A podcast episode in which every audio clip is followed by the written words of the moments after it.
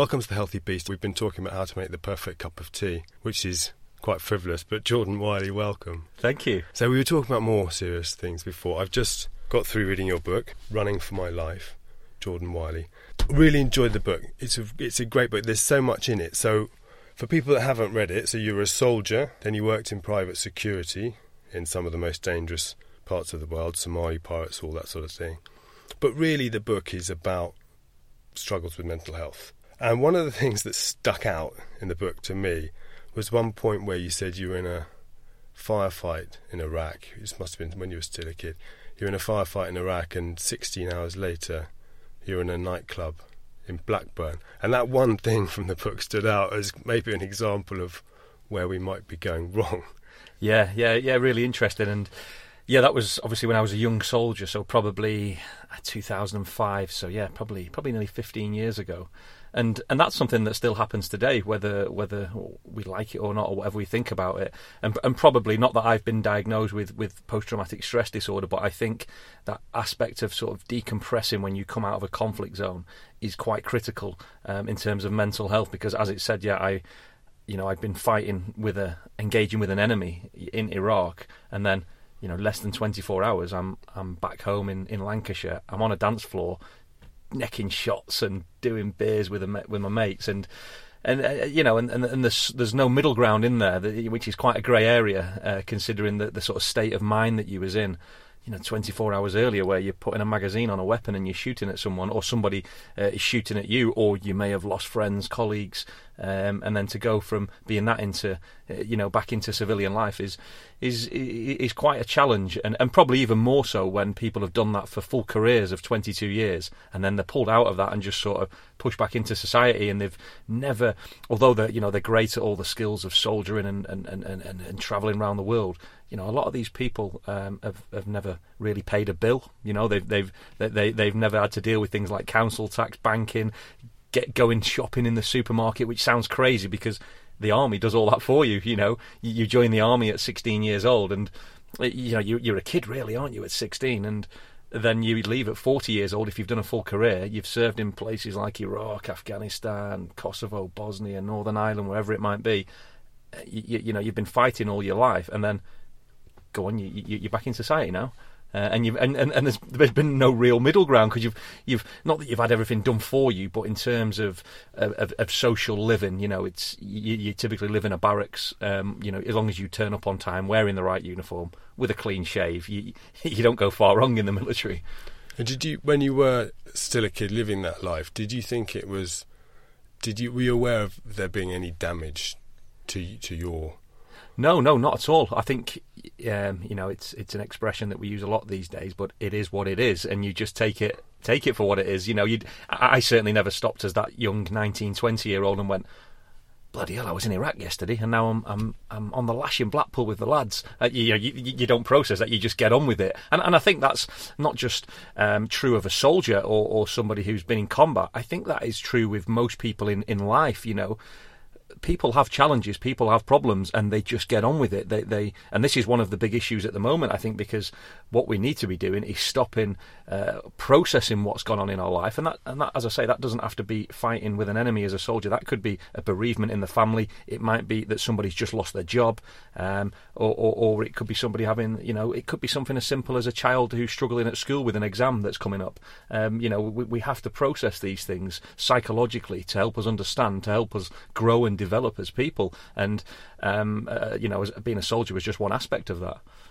Because there, there are bits in the book where you're talking about PTSD, and you particularly don't like the D at the end because post traumatic stress disorder. You were saying you don't think it's a disorder because it's, I think, as you put it, it's a normal reaction to abnormal yeah, circumstances. Pressure, circumstances. Yeah. yeah, I think you know I, I, I have a bit of a bee in my bonnet about it, and, and again I highlight that I I've not, uh, contrary to what doctors and medical professionals tried to sort of pigeonhole me with, which was the post-traumatic stress disorder. Um, I, I, I, stand by, and I've never been diagnosed officially with with any sort of PTSD. Um, but I, I, certainly know lots of people and lots of friends who have a very complex uh, PTSD. But yeah, I think it's a very normal reaction to an abnormal set of circumstances. If you're, you know, if if you've just put friends in body bags who you was, you know, chatting like we, we are now ten minutes earlier, um, and they've been blown up, and you know, or maybe they've lost limbs or arms or legs, or maybe they've just been traumatized and there is no sort of uh, visual injuries externally. Um, you know, it, it's pretty traumatic to be to be in an explosion where where people lose their lives or, or your vehicle get blown up or whatever it might be, and for you to, to, to, to process that is is not normal. That's not something that happens in any aspect of life, and 99.9% of, of people in the world will never experience that that element of trauma. So for, for, for us to say, oh, he's he or she's got a disorder now, um, I, I don't think is fair. I don't think it's helpful either because when they leave service and they go to try and integrate back into civilian life, it makes it really difficult when it comes to things like getting a job because you're often, or these people are often seen as damaged goods now. You know, oh, they're dangerous, they're damaged. You know, we we, we, we need to be careful what we do with this person. Well, uh, you know, maybe they are damaged, but they're not damaged in a way that, that makes them, you know, uh, that they should be treated in a in a negative way or perceived in a negative way. These are heroes who've served the country. Ultimately, we should be doing our best to look after them, to helping them, um, you know, reintegrate into society and, and transition from military life. In my opinion, anyway. I suppose it's a difficult one, isn't it? You want the you want the um the whatever you call it, whether you call it a disorder or not, you want it to be taken seriously. Yeah. Well, that's the other side. Is you you you you may need uh, extremely important help. So giving it the disorder coin makes it sort of, I, I guess, a medical condition that needs treatment. And so it is a double edged sword. And I, I, do get that, you know, by saying it's a disorder or diagnosing it as some form of disorder means that you can access medical care and attention, uh, prescription drugs or, or counselling or therapy or whatever it might be. Uh, so, so, so I think, you know, there is, there is no very clear right or wrong answer to this. It, it just needs to be managed in a, in, in a better way, I think. And you write, you write very honestly in the book about your own problems and it's it's a your personal life as well as professional. You know, as you say, you're not you're not saying it's just coming from what you what you experienced in the war, but you know, you had your own problems like your relationship broke down and yeah, so yeah. forth. And by this stage, you'd you'd left the army, right? But you left because of physical injuries, for because of a bad back. Yes, um, yeah. For me, it wasn't you know, although I experienced traumatic things, if you like, uh, you know, from, from seeing death and destruction and, and seeing bad things happen on, on, on combat operations, it was it was never really that that that, that affected my mental health. Um, you know, we we have to understand that we're all wired very differently, um, and that's something again I've come to learn a lot more clearer as I as I've matured and grown up. You know what what one person sees um, may may affect them in a very different way, even though they've experienced the same thing. And that's the same in all aspects of life. We can, you know, me and you can look at the same situation but take different things from it. And it, for me, it was never about the bombs or the bullets. I think the only thing that really affected me um, in terms of uh, psychologically what I experienced in combat was seeing the children uh, injured, and that's why I spend a lot of time trying to help uh, children both overseas and in the UK today because I think children are the ultimate victims of war. You know, they are tragic victim of circumstance. They find themselves in these situations. Um, you know, I, I, was in Syria last year um, doing some work, only for a few weeks, and I met a, a young sort of seven or eight year old boy, and the, a, a, rocket sort of went off in the background. You know, and me being sort of ex-military, straight away I'm on the deck, I'm looking for cover, uh, and and this uh, little boy he didn't even flinch. And I, found that on reflection, sort of a few hours later, I was talking to my local guide, sort of fixer interpreter, and I said, how come he wasn't bothered by it? And he said, because that's all he's known. You know, he's he's had seven years of that. He he's sort of acclimatized, accustomed to it. That is his normality. Uh, and I just thought, you know, what what a world we live in where bombs and bullets going off around you doesn't even make you flinch because that is your normal. Um, and it just I don't know. It makes me appreciate uh, life and the life that I have. Um, not that I, you know, not that I have, have, have, a really glamorous or I'm very wealthy or anything, but it, it, when you've travelled the world and you've seen a lot of the hardships, uh, especially that children have in places like Iraq, Afghanistan, uh, Yemen, Syria, Libya, Somalia, wherever it might be, you know, you, you realise that actually we have it pretty good compared to a large proportion of the world, uh, even though we have our own challenges. Um, you know, it's it's all relative, I guess, um, but. I think when you have been there firsthand and seen it, you, you, you, you're almost, I don't know, compelled. You want to do something. Uh, and I, I, believe that everyone can make a difference in the world. And we, we, I, I, find we live in a society where we're always saying, well, someone else will worry about that. You know, someone else will deal with that problem. But actually, you know, we have to take responsibility and accountability for some of these problems and, and try and help if we can. And uh, you know, I take my role uh, in that very very seriously. And and actually, it's as it's as fulfilling for me and, and helps me with my own mental health, knowing that I'm I have some purpose in this world to try and help these people or help give back. That helps me as much as I think it's helping them. Um, because when you leave the armed forces, certainly you you know, when you give in that uniform and your your rank slide or wherever it might be, I, I felt that I lost a big sense of purpose about what I what my role was in this world. Um, you know, I'm, and I'm, my, you know, one of my favourite days of the year now is still Remembrance Day because it's the only day really that I get to put on my medals, my beret, my regimental tie, and go march with all my old colleagues. And and and I guess I, that's so important to me uh, because um, it, it, means so much to so many, and it's my, uh, you know, it was a real important aspect of my life. Where when you're in the military and you have to polish your medals, you see it as a bit of an inconvenience because you do it every day. Mm. Um, but actually, now it's it's one of the proudest days in in, in, in my year. No, well, no one can accuse you of not stepping up because for those who haven't read "Running My Life," running for my life, excuse me.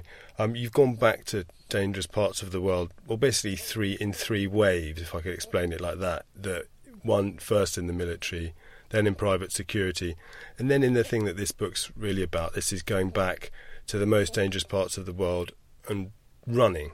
So half marathons, even a marathon, just going and putting yourself through.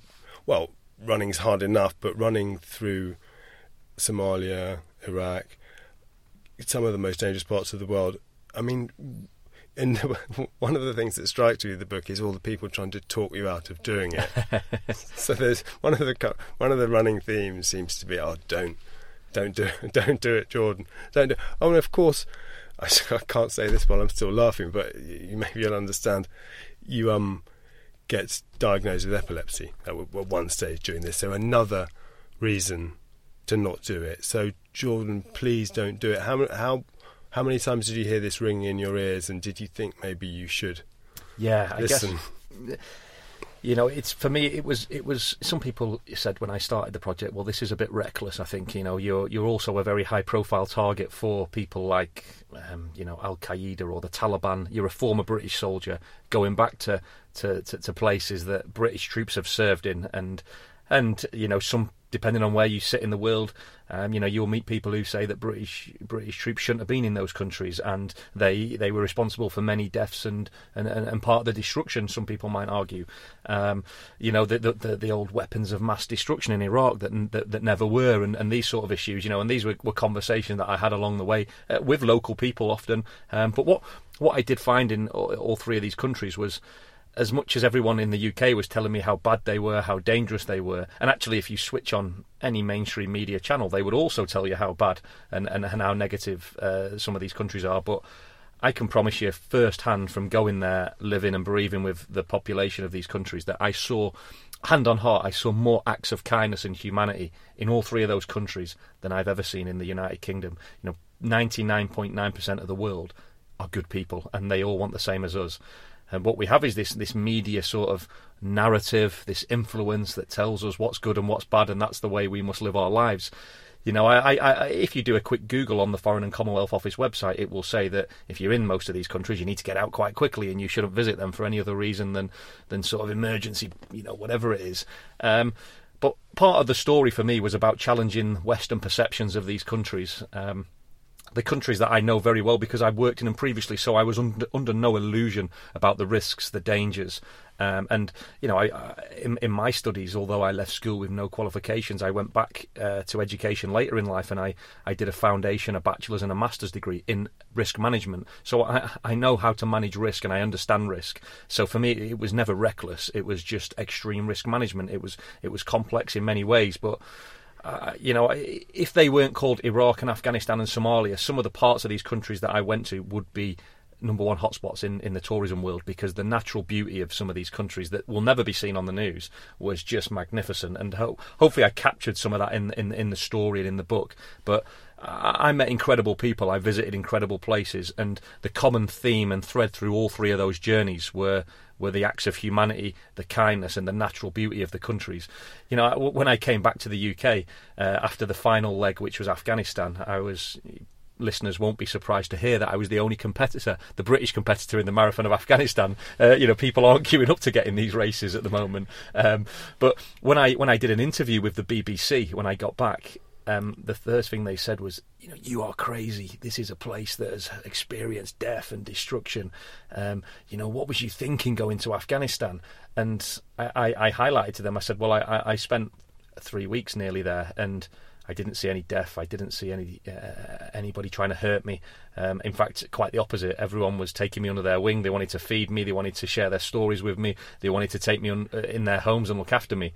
But on the contrary, when I did arrive back in the BBC studios, I was reading the, the newspaper this morning on the tube, and there'd been seven stabbings in London while I was away. There'd been two shootings in Manchester. Um, so, you know, I sort of turned it on its head and said to the presenter, I said, well, let's talk about them because they're happening on our doorstep, you know. And I didn't see any of those things in Afghanistan. Um, so I, I, think if you really want to see the truth of anywhere in the world, you have to go there. Uh, I encourage children to keep an open mind, you know, about the world because the media controls the minds of the masses, and, and, and they've always got an agenda of some sort. Um, yeah, I mean, well, as a, as a member of the media, I, I, yeah, I suppose, yeah. I suppose I, I, have to try and defend us as a group. I mean, I suppose the, the real problem is is people's attention span is short, sure, and so so um, you know when there are war torn parts of the world, they kind of you know of all the two hundred ish countries in the world, you, you, might not you might not know anything about most of them, so they know a little bit about this one. And if there's been a war, yeah, that's yeah. all they know, and then they're done. But I think what you're doing in humanising these countries is very important because I think otherwise people just kind of dismiss things in their mind because it's easier to not worry about all these things. yeah, on. absolutely. So they think, well, it's all messed up anyway. Nothing I can do about it anyway. And out, but when you give a more complicated program about view that actually you know there's there are these beautiful countries with uh, you know loads of kind people welcoming you in. It's, it's conf- I guess it's confusing but there's nothing wrong with you know thinking about things more carefully and showing the other side. So I I've, I've, i like that side of the book. I think it comes across really strongly. Yeah I think you know we we we only have to see I know we, we, we have to see what's happened in, in the last seven days, you know, with, with Caroline Flack.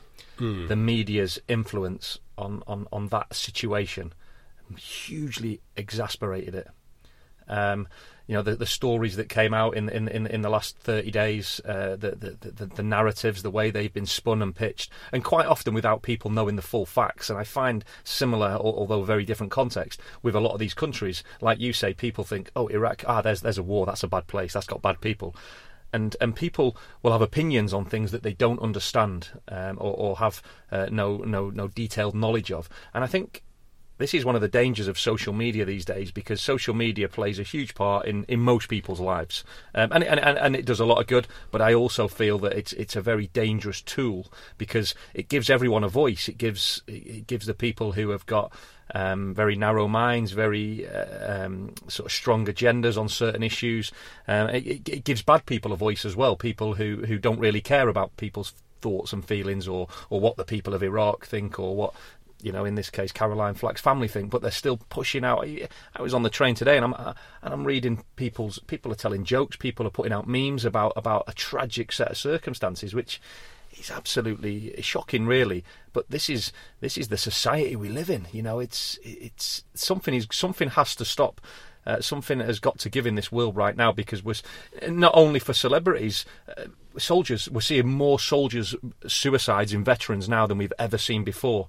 You know, and these are people who have served our country. These are people, if anybody, we owe a favour to. These are people who protect our nation, um, and you know we, we have to be doing more. And, and and a lot of that is coming from media and social media influence these, these these, things. And and that's not me having a pop at any one individual, but what what I would say is that not just the media or not just journalists or, or anybody, because we're all humans.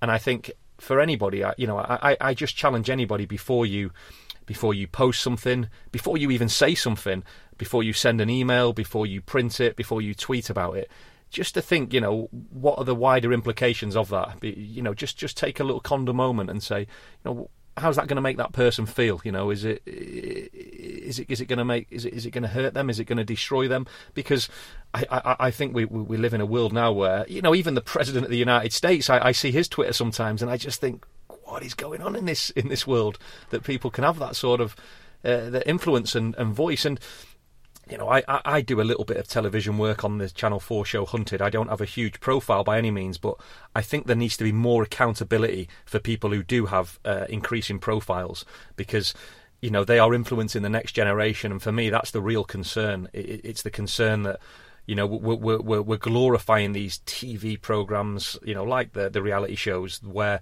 we're catapulting to someone to, to overnight success and fame where they've got 10 million followers and now a lot of their followers will be the 14, 15, 16 year olds. So the messages that they're pushing out to society, for me, have to be the right messages. There needs to be more accountability. There needs to be more responsibility taken. If you're in a position of influence, whether it's as a celebrity, a politician, uh, or somebody in the media, you know the messages that you push out have to be the right messages, and they have to be fact checked as well.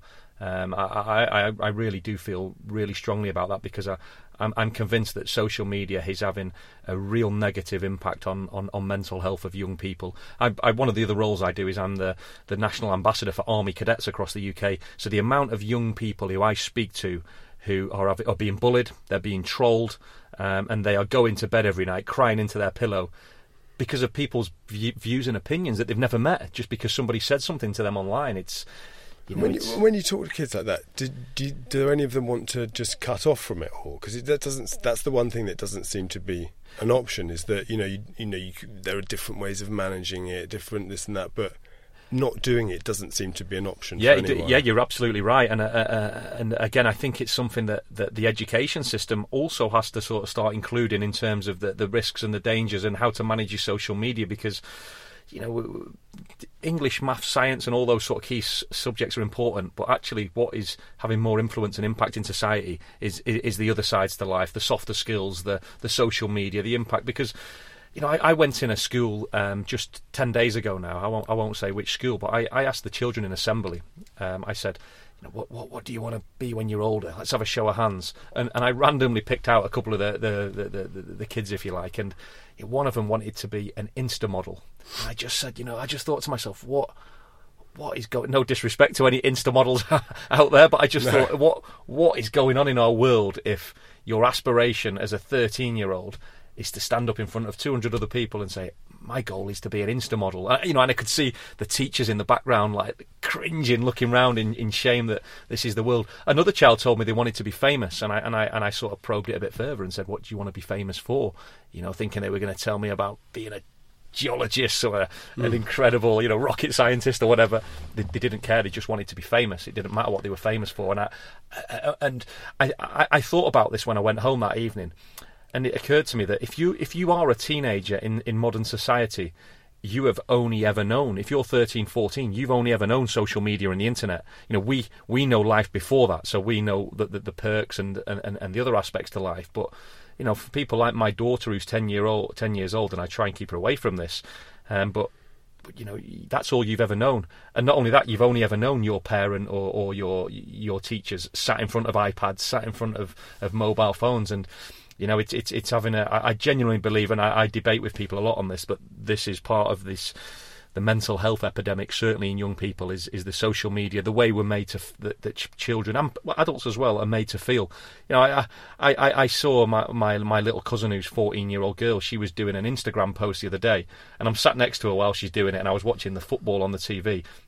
And she must have spent 25 minutes getting the perfect lighting, the filters right, before she did that post. You know, she she spent a good half an hour, and I asked her, and she said, "Oh no, no, you know, we've we've got to make sure the perfect Instagram post." And I was like, "Yeah, but that's not real. That's not authentic." And she says, "No, no, no, but it's it, it's okay. Don't worry." And I just thought.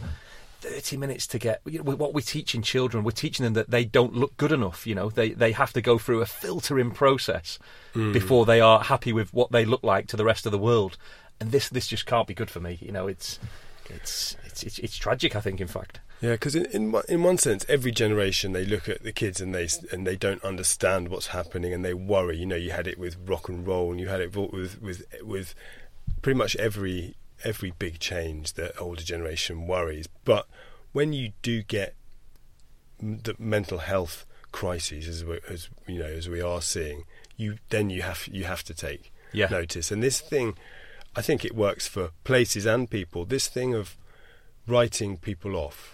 So a, a certain person does a thing, and that's and- they're and they're unspeakable in your eyes. So they they do something, and everyone can shit on them as much as they want, and that.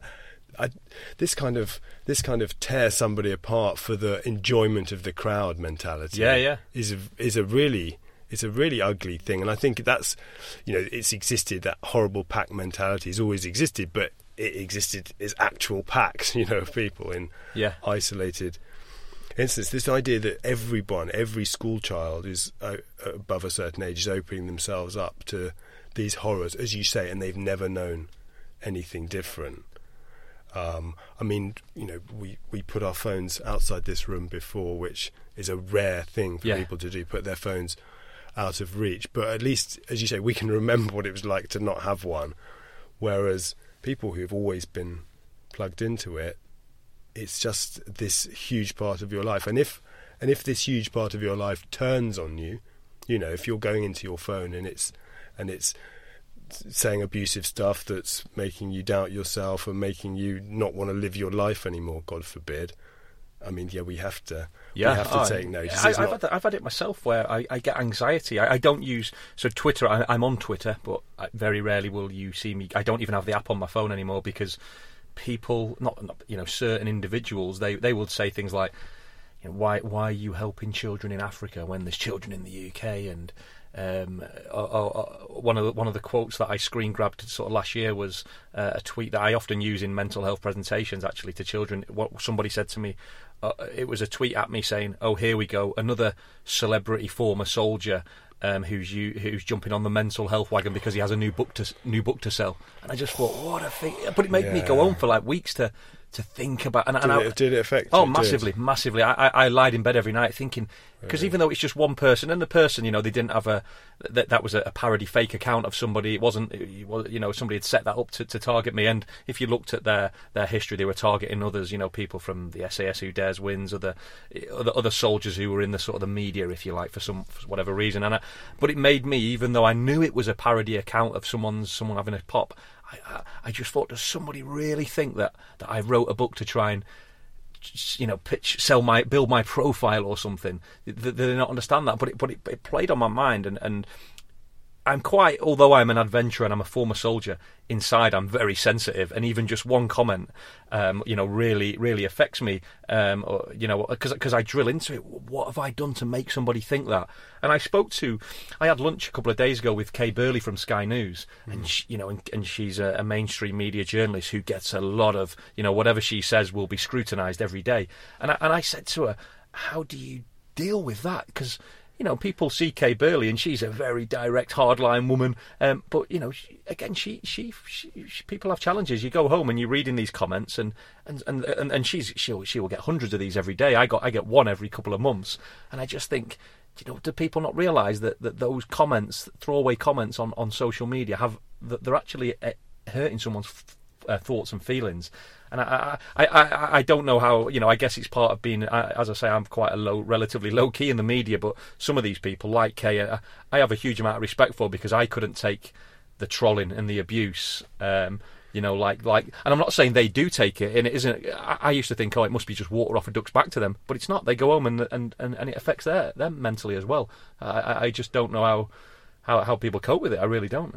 No, I think it's a horrible thing. I, I think you're right. There are, there are obviously people that are used to it and sort of toughened up to it, but I'm sure everybody on some level. Yeah. Well, sometimes it's really by it. personable as well. It could be about your family. It could be about the way you look. It, it- you know, it could be, it could be anything. It might not just be uh, a negative sort of comment on the story you're telling. It, it could be very personal to you, um, which you know, there's just no need for that. I, I, you know, if you've got nothing nice to say, you know, be quiet. Well, I've had I've had mean stuff said about my kids, and I don't even get them involved with any of that. Yeah, and, yeah. and that and that feeling you get when some faceless person says Yeah, something like, like, a that. rush of, of like anxiety, adrenaline. Like, who is this person? Yeah, and I think people don't think just thinking throwing shit out there, and Yeah. and you don't know to what extent. Okay, it could be just mildly piss someone off, but it could be Yeah. so much worse. And, and often they don't know the facts either. They- They're having again they're, they're having an opinion or a comment on something that they've just read between the lines and come to their own conclusion. You know they don't know the, the, the truth of the matter. Um, uh, again, you know people need to think before they, they spurt these things out. Well, I've noticed for, from stuff I've written online that when, when it's been newspaper articles that have been even mildly controversial, is that people have the trolls have have alerts set up. You can tell because you know you publish a piece and like quicker than they could even have read it. You know, it's obviously It's the triggered. topics, yeah, and they and they've written something based on the headline, you know, Yeah. because they haven't, they never read. No. they're No, no one's going to read your book. I mean, No. not even a, not going to read a book. They're not going to read a even a, an online article. They'll just see the headline and go, "Well, I already have an opinion on this." If Yeah. someone's written something even even mildly in support of it, he's unspeakable. Yeah, he's awful. absolutely. He's including his family, you know, and they- can just shit on you to whatever extent they want. And Yeah, and, and and and you know, I try to learn as well that you know it's the problem is with them actually. It's not with you. The problem is with these. They're the ones who have got the issue. You know, their, their, their sad existence of a life where they sit, you know, probably in a bedroom um, uh, with, with with very little, friends or, or whatever it might be. You know, it, it- and I try to more understand it now that, that the problem isn't me that I'm doing something wrong. It's the problem with these these sad individuals who have got nothing better to do. You know, and Yeah, and I think, but I think you're right. In, in the, and getting angry with them th- isn't the isn't the thing. Because if we're just thinking how awful they are and how cross we are with them, Yeah. then you see that's part of the that's same affecting problem. that's affecting us as well Yeah. mentally, psychologically. because Um, these may well be people with the, their own issues, or I think probably most of the time it's it's dumb kids. yeah, yeah, Most of the time it's dumb kids who may well go on to be nice, good, productive members of society, but uh, the, I guess it's it's probably like vandalism in a way that you know um, teenagers doing stupid stuff that No, but I think we have fully grown adults as well who, who who live these sort of double social media parody lives where. You know, where where, where I, I find there's a, what we have in societies, we have a um, a victim mentality at the moment where if people see somebody perceived to be doing well or doing good, they need to be taken down. You know, I, I see that a lot. Um, I, I see a lot of people where the world thinks they owe, you know, they, they think the world owes them a favour for some reason, and, and not just in society. I, I see this in the military community sometimes. I see veterans who who will see other veterans who are getting on and doing whatever they can to do their bit, and they think, well, why am I not doing that? I served as well. Uh, I, I've seen it in the military community um, where where people think that I've served my country, the world owes me a favour now. Um, and and when I first left the army, um, you know, I, I sort of thought, well, I've served my country, I've done my tours, I wear my medals. Someone's going to give me a, a, job. They should do. You know, I've done more than most here, but it's not the way the world works. You know, you, you, you you get what you earn, and you, you have to go back out and reintegrate and start again, and that might mean starting at the bottom and working your way up. You know, it's it, life is difficult sometimes. Life is challenging, but um, I, I, I do believe I'm not that I'm spiritual, but I believe in car. I, I believe in positive vibes and karma, and the more positivity you pump out, the more the better things happen. You know, I, I think when when you're when you post anything online, you have two choices. You can either add to the positive energy levels in the world, or, or, or, or you can try and disrupt them and be negative. Um, and you know, certainly for me, I, I, I try and be as positive as possible. I, I try and encourage. I try and you know celebrate my friends' wins with them. Try and you know promote them and help them and you know, and yeah, I, I, I, I just yeah, I, it, it baffles me some of the things that go on out there. But you, but you must also be aware that you've been at times on your of your life on a knife edge. Yeah, I mean, yeah. The book starts with you being on a rooftop, Yeah, and you've turned this into this this positive theme, which I really like, which is I, uh, something I agree with to you know wholeheartedly that pretty much everything you know can go either way. You can make good out of something, or it can all go bad yeah, you know, and that every day, not just you know, not just your whole life, but every little thing. I think there's a, you know, you can take the positive, that do something kind, do something nice for you or for someone else, or you can say something bad, you can do something negative, you can go and do something unhealthy. You know, I think life is all about those little choices between the good and the bad. yeah, yeah. But you must have been aware that for you, it's nice that we're sitting here and you've done all these great things and written these books, but you must have been aware that it could have gone Uh, no, I, I'm, way, I'm, I'm, I, and still can go very horribly wrong. You know, for be, be under no illusion that I still take medication every day. You know, I very openly talk about it. I, I take sertraline, which is um, an, an antidepressant. I take quite a high dosage as well. Um, I'm under no illusion that, that uh, depending on what, how I wake up in the morning will and, and my attitude towards the day will, will massively affect. Um, I, I, think there is a cycle, and your attitude will affect your behaviour, and your behaviour will affect other people's attitude and their behaviour, and that's why being positive in as much as you can is so important because you know you, you, you see it day to day. You get home from work, you might have had a tough day at work. You walk into the house, the missus and the kids are there if you come in being negative, well, actually, probably the, the evening's going to be a negative evening now because you, it, it's a domino and trigger effect that sets everyone else off. So, you know, I, I, encourage people if you have had a bad day at work, just think about the impact before you walk through that front door when you get home that that's going to have on everyone else before you before you become the sort of mood hoover of the house and and take everyone else down with you. And I think for me, it's about being consciously aware of that and something we have to do more often is be in the present moment. I know people call it mindfulness these days, which is really important because I, I realise that anxiety often for me is, is worry about the future. It's about what's coming or something I'm, I'm not looking forward to. Whereas depression for me is often about looking to the past and why didn't I get that right? You know, oh, me and the ex-partner, like we we could have been a great family unit, or why did I make that decision, or why did I, I hurt that person? So so for me, I'm I, you know, I have to understand that I can't do anything about the past except for take the lessons into my future. There's nothing I can do to change what's happened. If I've done something wrong, if I've been bad or naughty or done something I'm not proud of, I, I can't go back and change that, but I can make sure I never do it again. And the same with the future. You know, as we know from you know events, tragic events that have happened this weekend about what goes on in the military, the future is never guaranteed. There's no guarantee that we'll still be alive next week for whatever reasons. So we can't think too far into the future as well. Let's worry about the here and now. Let's enjoy the moment. You know, let's let's be present and mindful of that.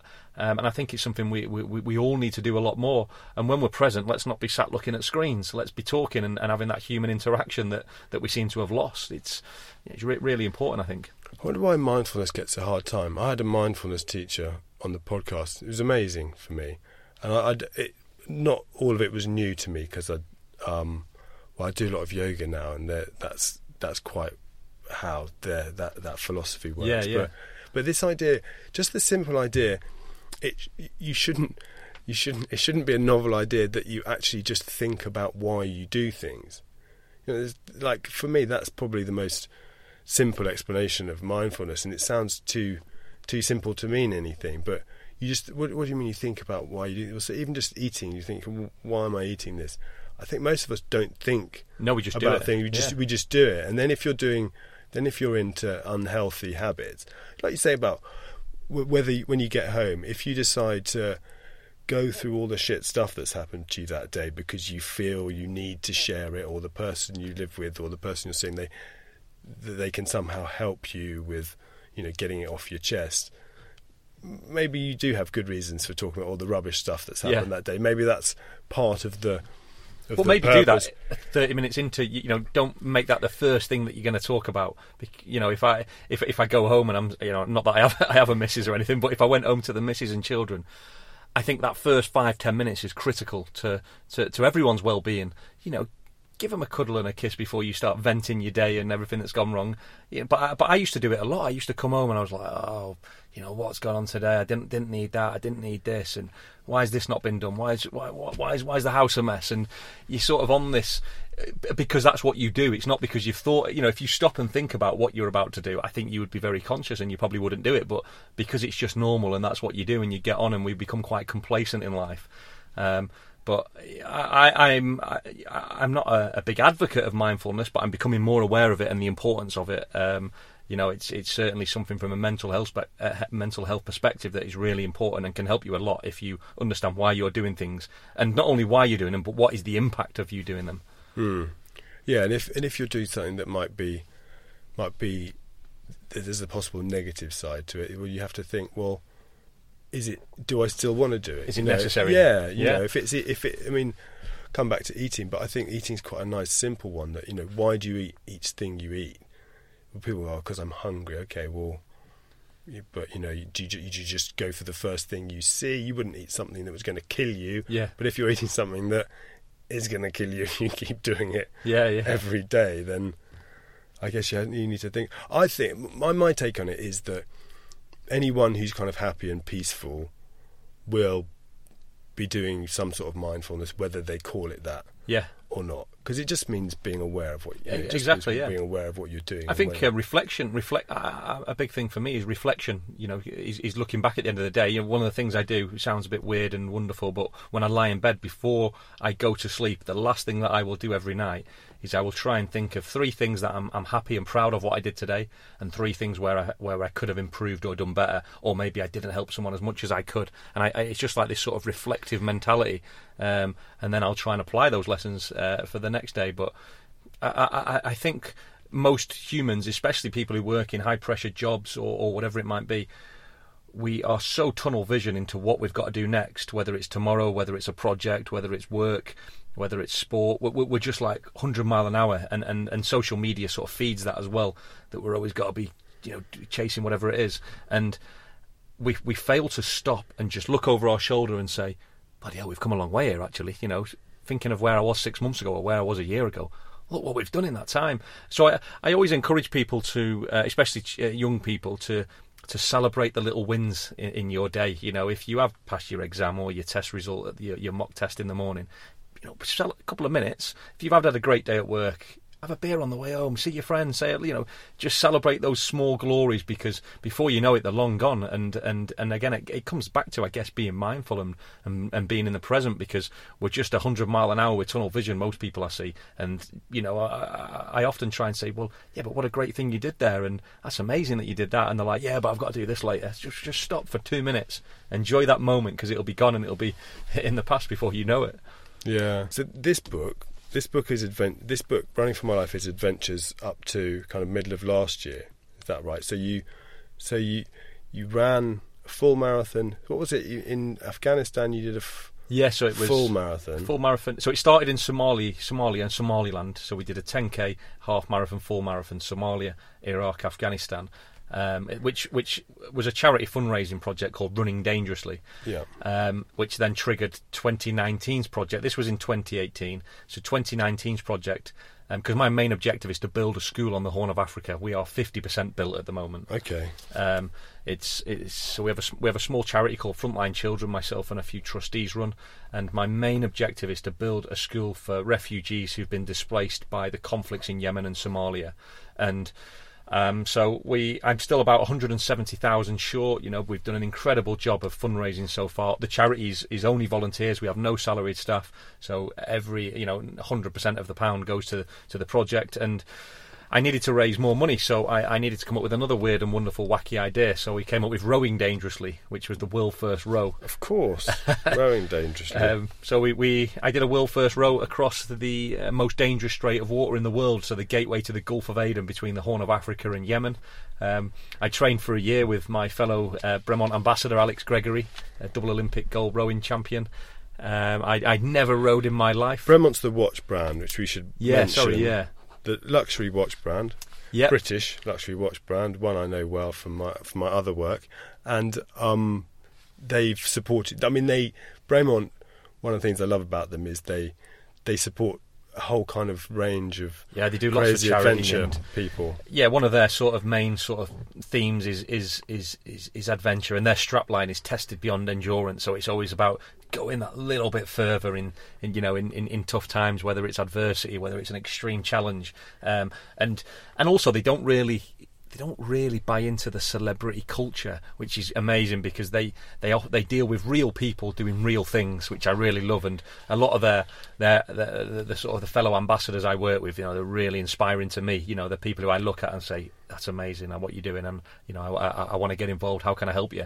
And yeah, they have an incredible network of, of different ambassadors around the world, and we all just try and support each other in any way we can. And you know, it, most of the adventures that go on out there are with a, an impact. You know, so they do help change people's lives, whether it's a good cause or from building a school or, or cancer or homelessness or mental health. You know, Bre- Bremont, uh, uh, for me, have a special place in my heart because they do so much good in the world and they encourage others to, to, to sort of take that same ethos. Yeah, it's a great, it's a great, it's a great ethos because they're not looking for celebrities so much. No, it's no. kind of like Yeah, they're, they're more about real people, people. doing real things with a, making a difference, which is is, is is what we're all about, really. because you said at the end of, of running for my life that you had, had embarking on this rowing. Um, adventure's the wrong word. Um, mission, rowing, rowing mission. But you you you hadn't rowed before. No, never rowed a, a boat in my life, and when Alex Gregory took me down to Henley on Thames to the rowing club, you know, I, I remember very clearly getting in the rowing boat the wrong way round, and he was like, "You, really haven't rowed, have you?" Um, I was like, "No, I'm, I'm I'm fresh out the system. You know, I've been on a pedalo in Blackpool when I was a kid, but I've never been on a on a boat of any sort, really, um, a, a rowing boat certainly." And yeah, so so so part of that as well was to inspire you know young people. So uh, in my again in my role as an army cadet, the ambassador for the UK, I wanted to show people that you can achieve anything you want if you but you've got to be willing to to commit to the task. You've got to be willing to make the sacrifices. You've got to be open minded enough to let someone teach you the way. And yeah, so to go from never rowing to then doing a, a, a will first was was was amazing, really. And um, yeah, and but but again, it, it was helping me just as much. You know, although the adventure wasn't about me, it was about making a difference to children's lives. From a mental health perspective, I need an expedition to be working towards all the time because it gives me that purpose, it gives me that focus, and without that, I go. You know, after the rowing, I went downhill quite quickly uh, until I thought up my next expedition and said, "This is what we're doing." Because then I had the that that was consumed my mind then. Um, but you know, I I had such a low after the rowing that I thought, "Is this it?" You know, all the media, all the hype, all the interviews, the the world first, the, the expedition planning, the logistics, meeting the incredible uh, people along the way, uh, the children in Africa, and then it was like, "Okay, you've done it now." The come down, and I see why athletes and adventurers have this sort of post expedition blues because it's it's it's really tough to to know what an amazing thing y- you've been part of to then go, oh, that's finished now. And how bad are your lows though? Oh, really low. Like I don't want to get out of bed for like days, and you know I don't want and the phone. I'll, I'll look at the phone, and even even family members, I, I don't even want to speak to them. I just, you know, really really low. Um, I, I, I sort of feel that nothing's good enough. Uh, I, I have a real chip on my shoulder that you know the world's against me, or what do they want? What are they after? Everyone's got everyone who, who interacts with me. I always think they've got an agenda. What they, what do they want me to help them with? What they after? I, I, I have a real negative sort of mindset towards the world. N- not only uh, not so much um, post expedition, but even more so when I've missed my medication. Um, it's something. So I recently did an expedition in, in, in January to the Yukon uh, and Alaska in sort of North America way, and I'd forgot my tablets to go, and I was sharing a room with another former military person who's a good friend of mine who also has some mental health challenges. And after about two days, so I, I knew that I'd forgot my medication, and I thought, oh, I'll just get through this this sort of week, it'll be all right. After about two days, the the, the person, my friend, uh, she said to me, she went, "Are you okay, Jordan?" Because you seem to be really negative at the moment, and I can see a distinct change in your behaviour. Have I done something wrong? She said. Have I upset you in some way? You're just really quiet, and you're keeping yourself to yourself. You didn't even speak to me at breakfast, and you were just on your phone all the time. And I, I said, you know, the, the truth is that I forgot my medication. And she was then she understood because I think she only understood because she'd been through a similar sort of cycle in in her past. Um, but I, I was like a different person, and I could see it in myself, and uh, just wanted to be left alone. And after about two more days, um, I, I got worse and deteriorated even more, and it got to the point where I had to book myself in with a private doctor in Canada, and I had to pay a lot of money. It cost me like a you know twelve hundred pounds to get an appointment and then to buy the medication. Um, so I had to sort of be re-diagnosed over there and explain this is I forgot my medication, but I had to go in and and and uh, get some sertraline uh, in Canada. And I thought for four days that I'd be all right, but on the fourth day I was like, I've got to go and do something about this. And within 24 hours, I was back in the game and I was my normal sort of jolly self. Um, and I'm not an advocate of, of, of the pharmaceutical industry. I'm very sceptical about it because it relies on, on people having problems, um, and you know, and it's a business ultimately. Um, but for me, if you need medication, there's no shame in that. You know, you, for me, I, as it was described to me, I have a chemical imbalance in my brain, um, which causes the stress, the anxiety, the the, the severe sort of depression. Um, and that is the one of the ways I manage it. I, I, I stand by that the best way to manage my mental health is by running and exercise, the great outdoors. You know that is that's the number one sort of drug for me is to get outside and be with nature. Um, but if you need medication, well, well, so be it. You know, there's no shame in that. You know, and that's why I, I guess I speak quite openly to anyone about it because it, it is what it is. You know, it, it helps me a lot. Um, am I addicted to it? No, not at all. Because I was on 200 milligrams um, last year. I was on 100 milligrams. Now I'm on 50 milligrams. Hopefully by the end of the year, I'll be um, I'll be on 25 uh, milligrams. So I'm trying to come down slowly because there is a real danger when you just stop. Because what happened to me last week, two weeks ago, is what happens. You know, you go into a, a real depressive state, or I certainly did with my body. Um, so you know, the, the, as I say, there's no shame in it. You know, you do what you've got to do. If that helps you manage your mental health in some way, well, well, well so be it. What's interesting is hearing someone who's positive. Not is is not necessarily the right word, but you're you're positive to a point about the med- medication, but you're realizing that it's not the only thing, and you need Yeah. these other elements. So, because you at one stage you you let yourself go quite badly by the sounds of it. So Yeah, you, yeah. you'd been injured and weren't training and things. Because I think you said you you you were a sportsman, but you're not. We weren't particularly into fitness. No, still today, I'm not somebody who, much to a lot of people's surprise, yeah, I love sport. So for me, I, I love the competitive edge of sport. You know, playing to win. I, going to the gym is, is, although I go to the gym, you know, not not not not, not all the time by any means, but um, it's not something that I jump out of bed and love to do. You know, I have to be really drag myself to a gym to stand there and and do weights and you know do circuits or whatever it might be. It's not something that I get a lot of enjoyment from, but I do get a lot of enjoyment from you know going climbing in the mountains or you know doing things in the great outdoors, going for a run. I I, I always say the sort of the three best things for, for, for my mental level, or the three things that I use is one is exercise, probably the most important for me um, in the outdoors, normally running. Um, but it doesn't have to be. It could be walking. It could be, you know, as long as you're putting one foot in front of the other, it doesn't matter how fast you're going. I, I never worry when I do these marathons and things. I'm never concerned by time. For me, uh, pe- people will say, "What time are you going for?" I say, "The time of my life." I don't care what time I get.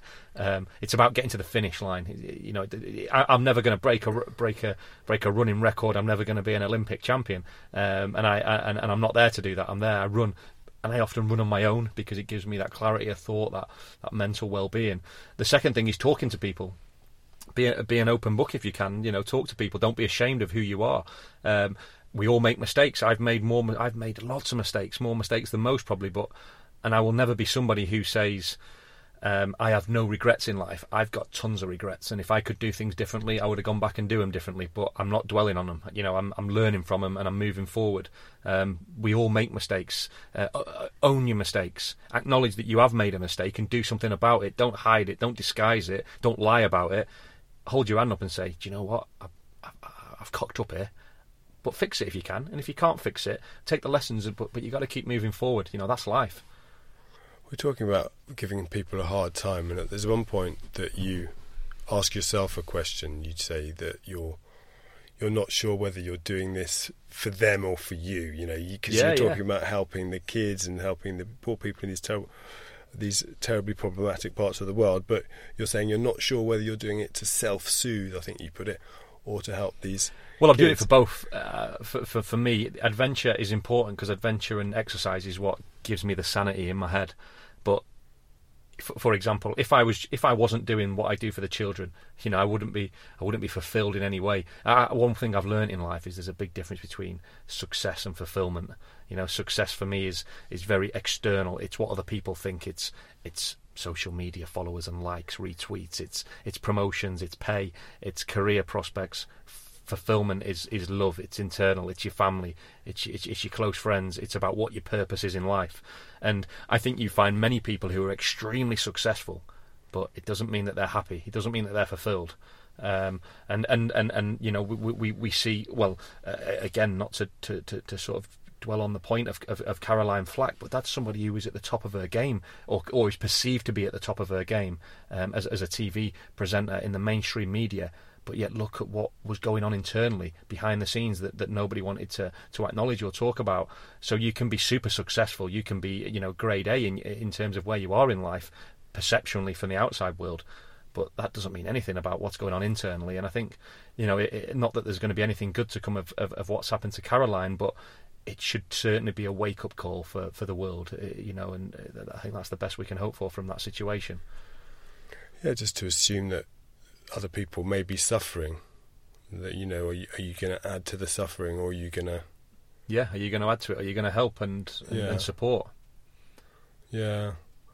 I think one of the things that you also said in your book was how, which is possibly a freeing thing, you said that um, your daughter, no matter what you achieve in life, your daughter will always be your greatest achievement. Yeah, absolutely. I think that's. Yeah, I think yeah, you know, I've I've I've been very fortunate to meet some um, incredible people who have supported me, whether that be sponsors, donors, or, or just great friends who have who have helped me get to where I am today. Um, but the greatest success achievement is my is, is to be, and the greatest honor and is to be a dad. I think.